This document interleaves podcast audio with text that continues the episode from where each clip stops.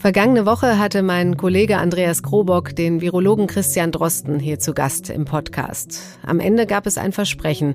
Demnächst machen wir eine Sendung über Long-Covid. Dieses Versprechen wollen wir jetzt einlösen. Im FAZ-Podcast für Deutschland geht es heute um diese Krankheit nach der Krankheit, um Long- und Post-Covid. Davon gehört hat mittlerweile wahrscheinlich jeder. Die Begriffe wabern so als diffuse Gefahr über der Pandemie. Aber so richtig greifbar ist diese Krankheit nicht. Man hört und liest von schweren Fällen, Olympiasportler, die nicht mehr an Wettkämpfen teilnehmen können, solche Geschichten. Aber es gibt eben auch die Menschen, die nach einer Corona-Infektion einfach für ihre Joggingrunde länger brauchen, schlapp sind und unkonzentriert, denen beim Aufstehen schwindlig ist. Ist das schon Long-Covid? Wie viele Menschen sind betroffen? Wen trifft es und schützt die Impfung davor? Diesen Fragen wollen wir heute auf den Grund gehen, unter anderem mit dem Leiter der Long-Covid-Ambulanz an der Frankfurter Uniklinik, Professor Gernot Rode. Am Ende der Sendung geht es dann darum, dass in seltenen Fällen ja auch die Corona-Impfung zu Beschwerden führt. Das ordne ich mit meinem Kollegen Kim Björn Becker ein, der sich mit dem Postweg-Syndrom beschäftigt hat. Heute ist Freitag, der 24. Juni und ich bin Katrin Jakob. Schön, dass Sie dabei sind.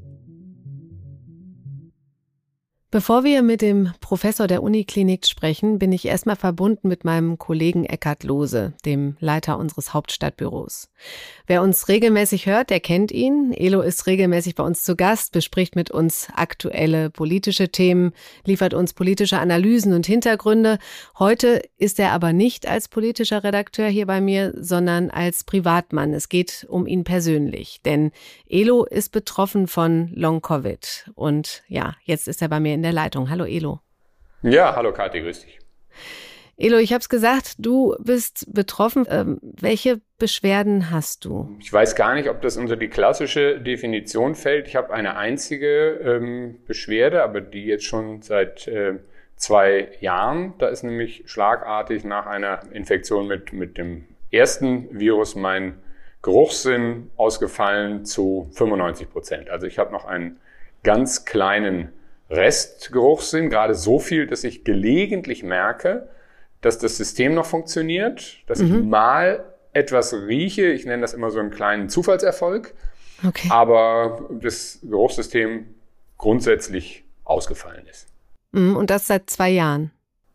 Genau, ich hatte nichts gemerkt. Das war in der frühen Phase, als es gerade losging mit der Pandemie, als auch noch nicht in den Zeitungen und, und Medien so viel die Rede davon war, dass ähm, Infizierte über Geruchs- und Geschmacksverlust klagen. Mhm. Und erst als ich das dann realisierte, bin ich zu äh, meiner Ärztin gegangen und habe gesagt, ob das vielleicht damit zusammenhängt. Und das haben wir, war zunächst unwahrscheinlich. Da war natürlich der äh, Covid-Test dann auch nicht positiv, weil mhm. die Infektion eigentlich schon durch war. Okay. Aber der Antikörpertest, das war so im Juni äh, 2020, vor zwei Jahren, der war dann ähm, stark positiv, war also klar, ich hatte eine Infektion. Lebte damals natürlich in der Hoffnung, na, das wird schon wieder zurückkehren äh, mit dem Geruchssinn, wie das ja bei den meisten, äh, wo das ausfällt, auch der Fall ist. Ja. Wie ist das mit dem Geschmack? Oft hängt das ja zusammen. Äh, schmeckst du auch nichts?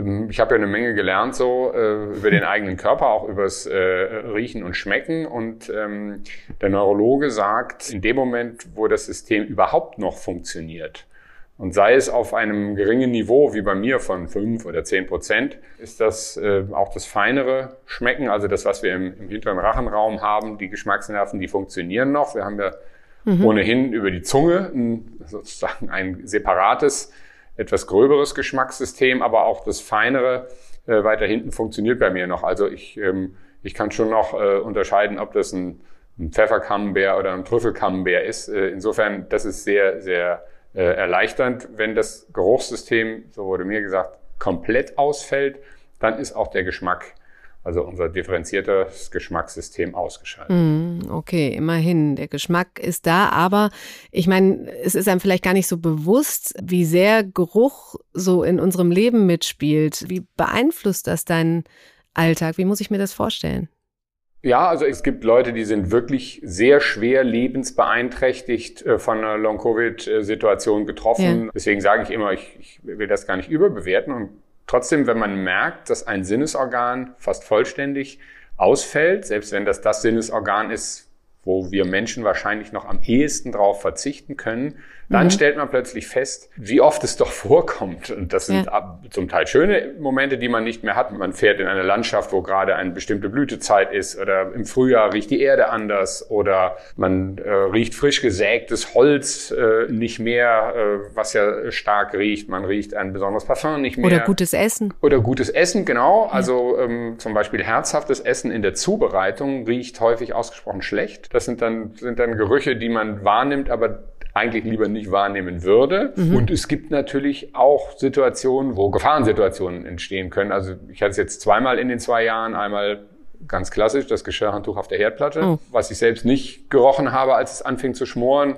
Und einmal beim Raclette der Plastikgriff des Schälchens, der an, der, an diese Glutwendel gekommen war und schmorte, yeah. was ich auch nicht gemerkt habe, wo dann jemand kommt und sagt, sag mal, warum machst du denn nichts? Ah ja, okay. Wie gesagt, ja. äh, es ist alles nicht vergleichbar äh, mit den schweren äh, Fatigue-Syndromen, die die Menschen auch in die Klinik bringen oder aus ihrem Alltag reißen. Aber es ist trotzdem da und ich finde, es zeigt, was dieses Virus doch auch kann. Das schaltet eben dann ein Sinnesorgan aus. Ja, was, was hast du alles unternommen, um wieder geheilt zu werden? Es gab irgendwann über, über die Hals-Nasen-Ohrenärztin eine Einladung zu einer Studie äh, bei der Charité äh, zu, zu Geruchs- und Geschmacksverlust bei nach der Covid-Infektion. Da habe ich mitgemacht, bin da jetzt seit über einem Jahr immer wieder in Sitzungen gewesen. Da macht man natürlich unendlich viele Riech- und Geschmackstests, die dann ausgewertet mhm. werden. Und dann ähm, hat man mir empfohlen, ein Riechtraining zu machen. Das sind bestimmte Essenzen, Geruchsstoffe, die man jeden Morgen, jeden Abend, gar nicht mal so lang, ein paar Minuten in einer bestimmten Reihenfolge äh, immer wieder intensiv äh, einatmet. Also mhm. etwa Eukalyptus oder Zitrone oder Rosenöl. So mhm. immer dieselbe Reihenfolge. Das, das heißt, das Gehirn soll sich erinnern. Ja. Durch den immer gleichen Reiz zu einer ähnlichen Zeit in der immer gleichen Reihenfolge soll es sich erinnern, ah ja, das war doch so roch doch Eukalyptus oder Rosenöl. Das habe ich, habe ich ein halbes Jahr gemacht, hat aber dann auch nichts gebracht. Habe ich dann, muss ich sagen, irgendwann wieder, wieder aufgegeben. Und eine Medikation gibt es da ja sowieso nicht. Man kann mal besondere Nasentropfen nehmen oder sowas, aber es gibt ja nicht, es gibt ja nicht ein Medikament, was man nehmen könnte. Hm. Kannst du sagen, welche Gerüche du am meisten vermisst? Ja, also da ich ja, hm. äh, wenn ich nicht gerade äh, Zeitung oder Podcast mache, äh, Möbel baue, äh, ist es tatsächlich äh, Holz, was ich sehr vermisse, mhm. dieser, dieser Eigengeruch. Aber da ist natürlich auch weiß ich was, das, das, das Lieblingsparfum äh, an meiner Frau, was ich vermisse, oder wenn man nach Frankreich fährt und, und den Lavendel nicht mehr riechen kann, das ja. sind schon Blumen. Das ist schon, also ein, ein Lilienstrauß nicht zu riechen, ist ja für den Normalmenschen eine ziemliche Kunst. Das kann ja geradezu entnervend sein. Das vermisse ich schon auch. Aber das muss man auch sagen, es gibt ja, gibt ja einige Menschen, die gar nicht in böser Absicht natürlich den Witz machen, naja, das, dann, dann äh, bleibt dir doch viel erspart. Ja, mhm Klar gibt es Gerüche, die einem erspart bleiben, aber trotzdem sorgt das ja auch für Unsicherheit. Das ist, man merkt plötzlich so wie auch zu, in der Orientierung im Alltagsleben, der Geruch doch eine Rolle spielt und man sagt, ich hätte eigentlich jetzt auch gerne die Fähigkeit, das, das Unangenehme gezielt riechen zu können, weil ich dann weiß, ah, hier ist Unangenehme, du musst irgendwas tun, ah ja. was man dann ah ja. vielleicht nicht tut oder wo einem einer sagt, jetzt müsste man hier aber keine Ahnung was lüften oder sonst irgendwas. Das mhm. tut man dann einfach, äh, das kriegt man auch nicht mit. Also es ist nicht nur auch das ist nicht nur schön, dass man die, die, die unangenehmen Gerüche nicht, nicht mehr hat. Elo, wie sind denn die Prognosen? Was sagen die Ärzte? Grundsätzlich sagen die das also in der Studie, wo ich war, ja, das kann auch nach sehr, sehr langer Zeit äh, wiederkommen. Wobei man natürlich sagen muss, was das, den Geruchsverlust ausgelöst durch eine Covid-Infektion angeht, da haben wir ja eine Empirie, die erst überhaupt nur zwei Jahre umfasst. Ja. Also ähm, ich habe jetzt selber noch von keinem Fall gehört, äh, wo es nach zwei Jahren zurückgekommen ist. Neulich gab es mal, allerdings so ein bisschen um Umwege, wurde mir zugetragen, dass jemand äh, nach anderthalb Jahren mhm. jetzt wieder anfängt zu riechen. Und die, und die Ärzte sagen auch, das kann sein. Ich bin jetzt eigentlich ein notorischer Optimist ja. und trotzdem langsam so weit, dass ich denke, na, richte dich mal lieber darauf ein, dass das so bleibt. Und wenn was zurückkommt oder auch wenn mal ein kleiner Erfolg da ist oder sowas, dann freue ich mich. Und ansonsten wie gesagt, ich bin jetzt kein, kein schwerer Fall, aber versuche ich trotzdem durchs Leben zu kommen mit, mit dieser Einschränkung. Und das klappt natürlich. Dann bin ich jetzt einfach mal mit dir optimistisch und hoffe, dass das bald zurückkommt und wünsche dir alles Gute und vielen Dank, dass du uns das erzählt hast. Okay, vielen Dank für die Gelegenheit dazu. Also, das nächste Mal dann wieder politisch. Mein nächster Gast kennt sich mit den Beschwerden, die Long-Covid hervorruft, besonders gut aus. Professor Gernot Rode ist Leiter der Long-Covid-Ambulanz hier an der Uniklinik in Frankfurt. Und jetzt ist er bei mir in der Leitung. Hallo, Herr Rode. Ja, hallo, Frau Jakob.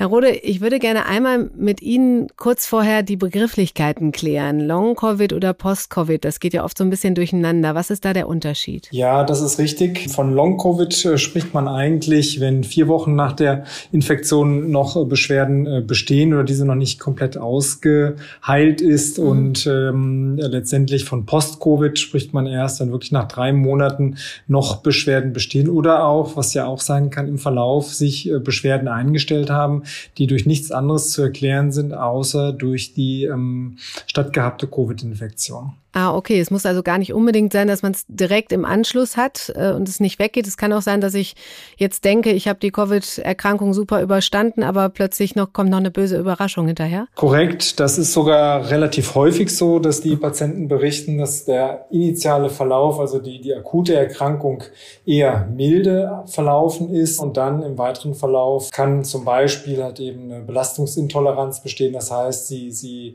merken auch nach ein paar Wochen, dass sie noch nicht wieder wieder so belastbar sind körperlich, wie sie das gewöhnt sind. Kann es auch einfach sein, wenn Sie sagen, das kommt manchmal erst nach ein paar Wochen. Ähm, kann es sein, dass ich einfach zu schnell wieder losgelegt habe oder hat das damit nichts zu tun? Es ist sicherlich anzuraten, nach einer äh, Corona-Infektion wirklich sich eine Weile äh, doch äh, zurückzunehmen und, und noch, äh, ja, zumindest nicht Vollgas zu geben sozusagen. Und äh, das kann sicherlich sein, dass wenn man da zu früh äh, zu viel tut, dass das äh, dann ähm, eher zu entsprechenden äh, Problemen führt. Aber so ganz genau wissen tun wir das leider nicht, weil mhm. die Verläufe doch individuell sehr unterschiedlich sind. Mhm.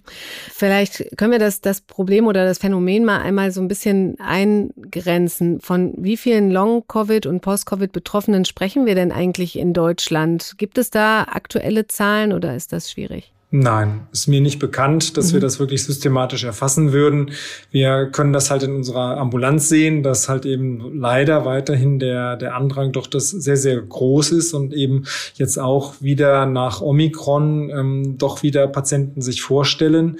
Insgesamt äh, sind auch die Angaben in der Literatur sehr unterschiedlich. Mhm. Das hängt immer davon ab, natürlich, auf was bezieht man das? Bezieht man das auf die komplette Bevölkerung? Bezieht man das auf die Betroffenen? Wie hoch ist die Dumpf Dunkel Ziffer. Mhm. Das heißt also, es gibt äh, hier viele, viele Unwägbarkeiten, aber man befürchtet, dass es ja bis zu zehn Prozent äh, aller Infizierten äh, das entwickeln können. Ah ja, okay. Jeder Zehnte, das ist ja schon eine Ansage. Sie haben die äh, Long-Covid-Ambulanz. Ähm, wann haben Sie die denn eigentlich gegründet und warum braucht es eine, eine Ambulanz dafür? Warum kann man nicht einfach zum Arzt gehen? Ja, das ist eine sehr gute Frage. Zusammen mit äh, Frau Professor Feresschild, die hier die Infektiologie an der Uniklinik leitet und auch die stationäre Versorgung der Covid-Patienten hier maßgeblich verantwortet, haben wir äh, schon äh, im Rahmen der ersten Welle äh, erkannt, dass äh, eben doch viele Patienten nach überstandener Infektion noch Probleme haben und haben eigentlich schon 2020 äh, damit begonnen, systematisch oder zumindest versucht, systematisch diese Fälle nachzubeobachten im Rahmen einer Studie, die wir hier initiiert haben, mhm. allerdings mit Bordmitteln, also aus, aus eigener Kraft heraus äh, und äh, aus den laufenden Ambulanzen heraus. Aber wir haben damals schon gesehen, dass es notwendig ist, die Patienten doch über einen längeren Zeitraum zu betreuen. Und das hat sich eben bestätigt. Äh, wir haben da inzwischen über 500 Patienten äh, in äh, dieser Datenbank, wenn man das so nennen möchte, und äh, die im Prinzip aber aus dem klinischen Kontext heraus gestaltet wurde und haben seitdem nach Möglichkeiten gesucht, das Ganze natürlich weiter zu professionalisieren professionalisieren und sind deshalb auch sehr dankbar, dass wir eine entsprechende Förderung jetzt vom Pandemiefonds äh, Hessen erhalten haben, mhm. mit dem wir jetzt eben da professionellere gemeinsame ähm, Ambulanzstrukturen ähm, anbieten können. Also geht es da vor allen Dingen auch um, dass man alle Experten an einem Ort hat, oder? Weil das die, die Beschwerden sind ja offensichtlich sehr, sehr unterschiedlich. Da kommen wir gleich noch zu. Ja, absolut. Das ist das Entscheidende. Das Spektrum ist sehr breit und wir haben Gott sei Dank eben hier die Möglichkeit, dann auch für einzelne Patienten immer hier dann direkt in den Spezialambulanzen vorzustellen. Ja, also fassen wir mal zusammen, welche Beschwerden, äh, welche Symptome da vielleicht am, am häufigsten bei Ihnen auftauchen. Es gibt Herzbeschwerden, es gibt neurologische Beschwerden, hm. Konzentrationsstörungen. Was sind so die, die häufigsten Beschwerden, mit denen die Leute zu Ihnen kommen? Also die, die häufigsten Beschwerden, die ich natürlich sehe, sind Patienten, die doch Luftnot äh, bei mhm. Belastung haben, ähm, häufig gepaart mit einer Belastungsintoleranz. Das heißt, sie können zum Beispiel nicht mehr so schnell die Treppe hochlaufen, wie sie das gewöhnt sind und merken einfach, da, da stimmt etwas nicht. Und dann ist es halt eben die Frage, kommt es von der Lunge, kommt es vom Herzen, ah, ist ja. es die Muskulatur, ist es äh, äh, noch etwas anderes? Das heißt, also da beginnt dann sehr schnell der, der, die differentialdiagnostische äh, Aufarbeitung. Ja. Ja. Also Luftnoten, Belastungsintoleranz sind äh, führend. Was auch eben viele Patienten beklagen, ist dann doch, sind doch Konzentrations- und äh, Gedächtnisstörungen. Und wir sehen äh, auch eine Reihe von Patienten, die, die über Herzrasen, Druck auf der Brust äh, bei Belastung klagen, wo wir letztendlich dann auch eine kardiologische ähm, Abklärung äh, ja. erbitten. Das sind, denke ich, erstmal so die, die wichtigsten Symptome. Und Sie merken schon, dass das sind natürlich Symptome, die jetzt auf eine Vielzahl von Erkrankungen hinweisen können. Und äh, darum ist vor allen Dingen die sehr, sehr genaue Diagnostik, also die sehr genaue Untersuchung der Patienten am Anfang entscheidend, um festzustellen, okay, ähm, gibt es vielleicht doch eine bisher noch nicht erkannte Herzerkrankung mhm. oder äh, eine Lungenerkrankung, ein vielleicht ein Asthma, äh, was was jetzt wieder dadurch sich verschlechtert hat oder äh, andere zugrunde liegenden Erkrankungen oder ist es wirklich eine durch ja muss man vermuten, dass es eine durch Corona bestehende Beschwerdesymptomatik ist, die sich eben durch keine andere Erkrankung erklären lässt. Mhm. Ein Betroffener, der mir das erzählt hat, das glaube ich, der steht glaube ich exemplarisch für viele Betroffene, der hat sich im Herbst, vergangenen Herbst mit Corona infiziert, mit der Delta-Variante, war ziemlich krank, aber nach zwei Wochen dann schon wieder negativ und dann ging es halt los. Was dann danach geblieben ist für eine ganze Weile, war der Geruchsverlust und ja eine sehr starke Schlappheit und Konzentrationsschwäche. Den Geruchsverlust habe ich dann bekämpft mit so einem Riechtraining, habe mir so verschiedene Gewürze hingestellt, an denen ich immer gerochen habe. Und ähm, das kam dann auch ganz, ganz langsam wieder. Nach einem Monat ging das schrittweise immer schneller und dann war der Geruchssinn auch so nach zwei Monaten, würde ich sagen, war der wieder vollständig da. Die Schlappheit, die ist ein bisschen länger geblieben. Ich würde sagen circa drei Monate und das hat sich geäußert insbesondere bei der Arbeit, wo ich mich einfach nicht so besonders lang am Stück konzentrieren konnte, viele Pausen gemacht habe, irgendwie langsam war und ja müde und träge gewesen bin. Ähm, das hat sich auch geäußert beim Sport, wo ich irgendwie nicht in die Gänge gekommen bin. Vorher habe ich viel Sport gemacht und es war irgendwie extrem schwer, wieder ja ins Laufen zu kommen sozusagen. Und das ist sehr, sehr langsam nur besser geworden. Ich habe eigentlich kaum eine Verbesserung gemerkt in den ersten zwei Monaten nach der Genesung. Aber dann ging es irgendwann relativ schnell und ich würde sagen, so nach drei Monaten war ich dann wieder der Alte. Ja, das war also Dominik, ähm, 41 Jahre alt übrigens. Und er hat mir im Gespräch dann noch erzählt, er wisse gar nicht so genau, ob das jetzt Long-Covid mhm. oder schon Post-Covid war. Mhm. Also wie erkenne ich denn, ob ich Long-Covid habe und äh, ob ich das behandeln lassen muss, ob ich zum Arzt muss? Ja, das, das ist schwierig. Also wir haben ja diese Grenze von drei Monaten. Ähm, das heißt, da würde er jetzt noch hineinfallen mhm. und man würde doch eher denken, gut, das ist eine, eine längerer Verlauf nach, nach einer äh, überstandenen Corona-Infektion. Und äh, formal erfüllt er damit ja gerade noch nicht die Definition eines Post-Covid-Syndroms. Also mhm. das Post-Covid-Syndrom, da wird wirklich relativ äh, scharf nachgeschaut, äh, dass es drei Monate nach äh, Inf Infektion immer noch noch entsprechende Beschwerden bestehen, die es vorher so in dieser Form nicht gab. Mhm. Das ist, äh, denke ich mal, so die, die wichtigste Faustregel, die man, die man an sich selber auch beobachten kann. Das heißt, es ist leider so, dass, äh, dass, dass es eben ähm, dadurch, dass es doch noch keine tief sitzende Immunität gegen das Coronavirus gibt, oder man muss ja jetzt eher sagen, die Coronaviren, die ja doch auch immer noch weiter mutieren, ähm, und es halt halt eben das Virus sich auch immer noch verändert, dadurch ähm, das Virus doch noch immer sehr, sehr erfolgreich tief auch in den Infektionsprozess äh, einsteigen kann. Und ähm, deshalb wahrscheinlich doch auch länger anhaltende Beschwerden verursacht, als das zum Beispiel andere Viren vermögen, die äh, eben nicht mehr so viel mutieren, weil sie sich mhm. im Prinzip schon optimiert haben, an, äh, optimal auf, an ihren Wirt angepasst haben. Und äh, wo es eben dann doch schon seit vielen Generationen eine Immunität ähm, gibt, ähm, sodass, sodass eben dann auch nicht mehr so schwerwiegende Infektionen bei immunkompetenten Patienten auftreten können. Also das, das ist äh, das Besondere bei Corona, so dass man auch als relativ junger und fitter Mensch dann doch äh, eine relativ äh, ja, äh, ausgeprägte Symptomatik äh, entwickelt, aber halt eben dann doch das Immunsystem in der Lage ist, äh, innerhalb von mehreren Wochen doch wieder zu einem Normalzustand zurückzukehren. Okay, und ist das auch heilbar, das Post-Covid-Syndrom?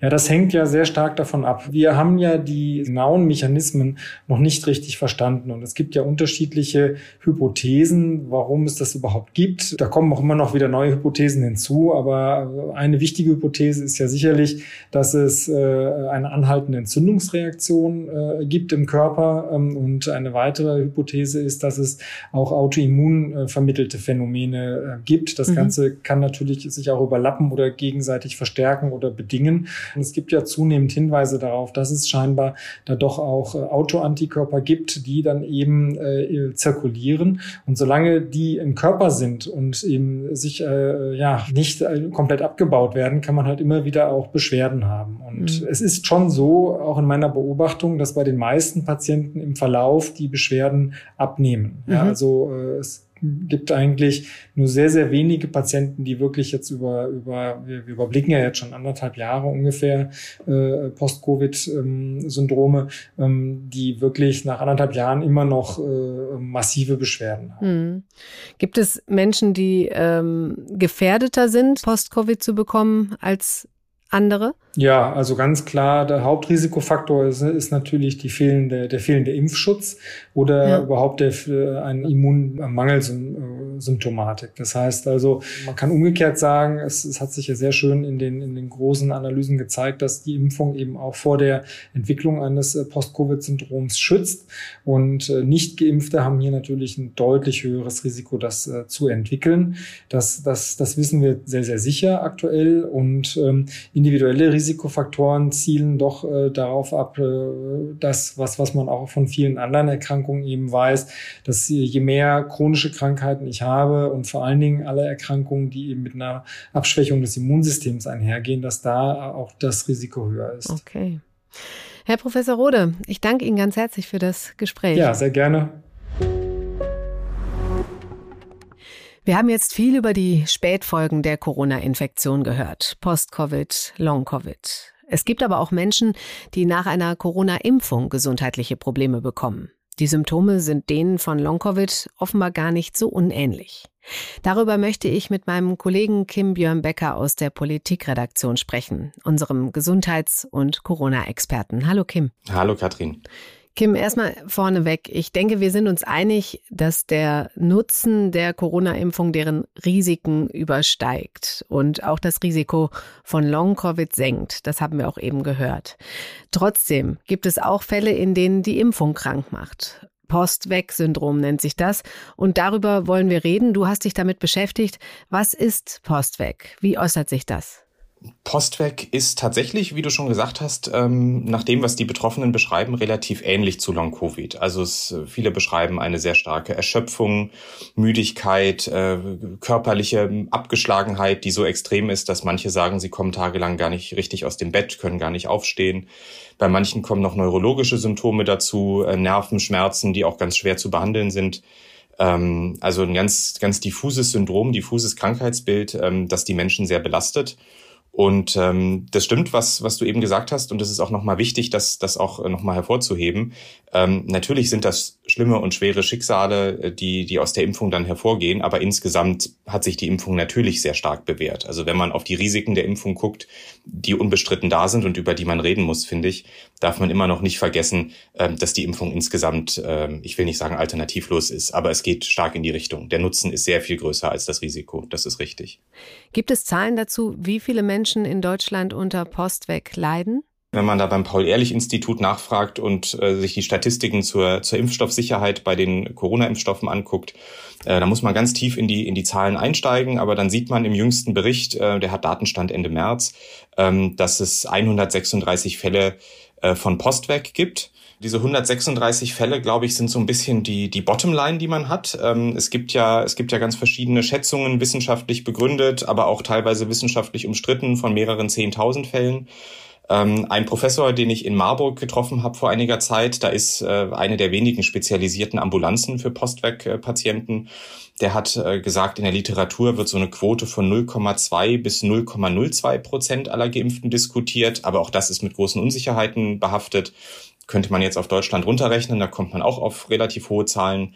Ähm, tatsächlich weiß man nicht wirklich, wo man da steht. Also ich glaube, diese 136 Fälle sind, ähm, sind tendenziell eher die Untergrenze aber dass sie wirklich nur ein geringer Prozentsatz der tatsächlichen Zahl der Betroffenen sind, dafür gibt es gerade auch keine Anhaltspunkte. Also man stochert da wirklich so ein bisschen im Nebel. Hm, und weil wir ja viel über Long-Covid jetzt auch gesprochen haben, kann man das ins Verhältnis setzen? Kann man sagen, es gibt mehr Long-Covid-Fälle als äh, Postweg, also als Menschen, die nach der Impfung Probleme haben?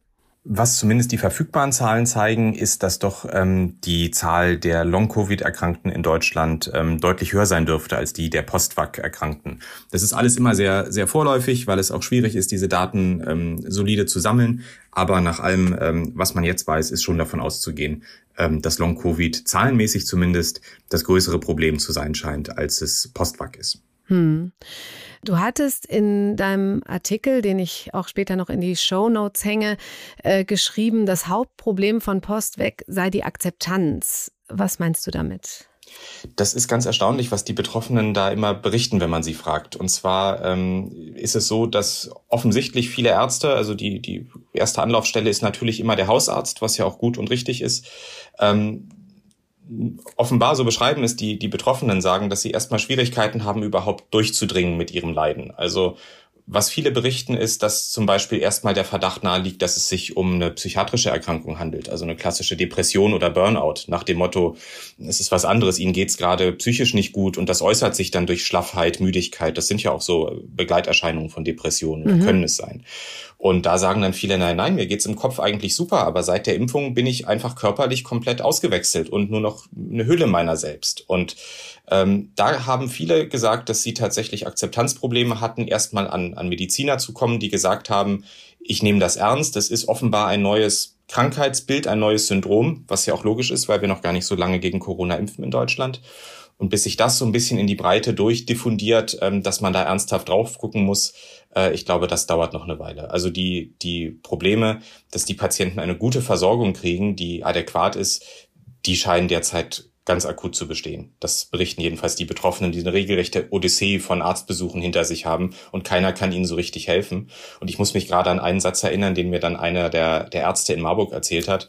Das ist, dass ähm, das so ist, wenn zum ersten Mal die Patienten dann erzählen, wie es ihnen geht und das Gefühl haben, dass ihnen geglaubt wird, dass das kein Hirngespinst ist, sondern dass es wirklich nach der Impfung ihnen schlechter ging, dass alleine schon dieses Gefühl der Akzeptanz und des Zuhörens für viele so ein Erweckungserlebnis ist, nach dem Motto, zum ersten Mal hört mir mal jemand zu und nimmt das ernst, was ich hier vortrage. Das zieht sich so ein bisschen durch die betroffenen Berichte, also da scheint auf jeden Fall was dran zu sein. Ja, ist ja auch so ein bisschen wahrscheinlich politisch heikel, ne? oder in der Gesellschaft einfach heikel, wenn wir haben so viel von, von Impfgegnern gehört in der Zeit. Ja, das glaube ich ist ein ganz großes Problem, dass man natürlich nicht, äh, ich sag mal, der falschen Seite in die Hände spielen will. Also die, die Impfskeptiker-Szene mit ihrer Desinformation Situation, äh, ich halte sie ja für latent gefährlich. Also es ist nicht nur, dass mir da das Verständnis fehlt, sondern ich finde das äh, infam, was da teilweise verbreitet wird, äh, aus einer bestimmten weltanschaulichen Sicht heraus. Ähm, und dass natürlich dann Ärzte, Wissenschaftler nicht in einen Topf geschmissen werden wollen mit, mit Menschen, die manipulieren. Ähm, das kann ich gut nachvollziehen. Das berichten auch Ärzte, die da an der Front sind, die sagen, die Skepsis von Kollegen ist schon da.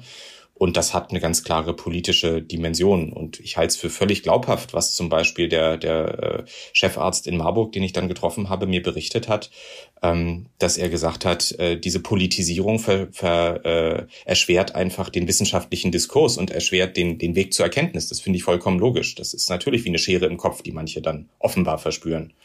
Also das macht alles noch mal schwieriger. Also aus betroffenen Sicht natürlich mehrfach sehr ungünstige Begleitumstände, die sich hoffentlich bessern mit der Zeit. Wie kann man denn jetzt verhindern, wenn jetzt öfter auch über Postwerk berichtet wird, das habe ich gesehen, ähm, dass die Menschen Angst haben vor der Impfung, die ja letztlich ihr Leben schützt und auch vor äh, Long-Covid und Post-Covid schützt, wie wir gehört haben? Ja, ich glaube, dass eine der wesentlichen Fragen die ist, dass man noch keine Antwort darauf hat, äh, wer bekommt eigentlich Postweg und wer bekommt es nicht. Es muss ja irgendeine Erklärung geben, warum die Menschen, die es haben, betroffen sind und andere, wie zum Beispiel ich, ich habe auch drei Impfungen bekommen, ich habe nichts dergleichen glücklicherweise, äh, warum die meisten es nicht haben.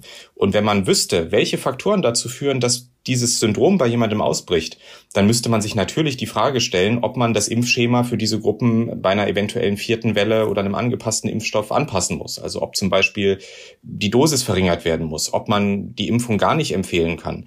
Äh, Im Grunde ist, ist man da komplett im Blindflug und weiß nur, es gibt Leute, denen es sehr schlecht geht danach. Es sind wirklich wenige, aber denen geht es dann eben schlecht da muss, das ist ja nicht zufriedenstellend, dass man sagt, das Risiko müssen wir einfach in Kauf nehmen, wenn alle nochmal gebeten werden sollen, sich zu impfen.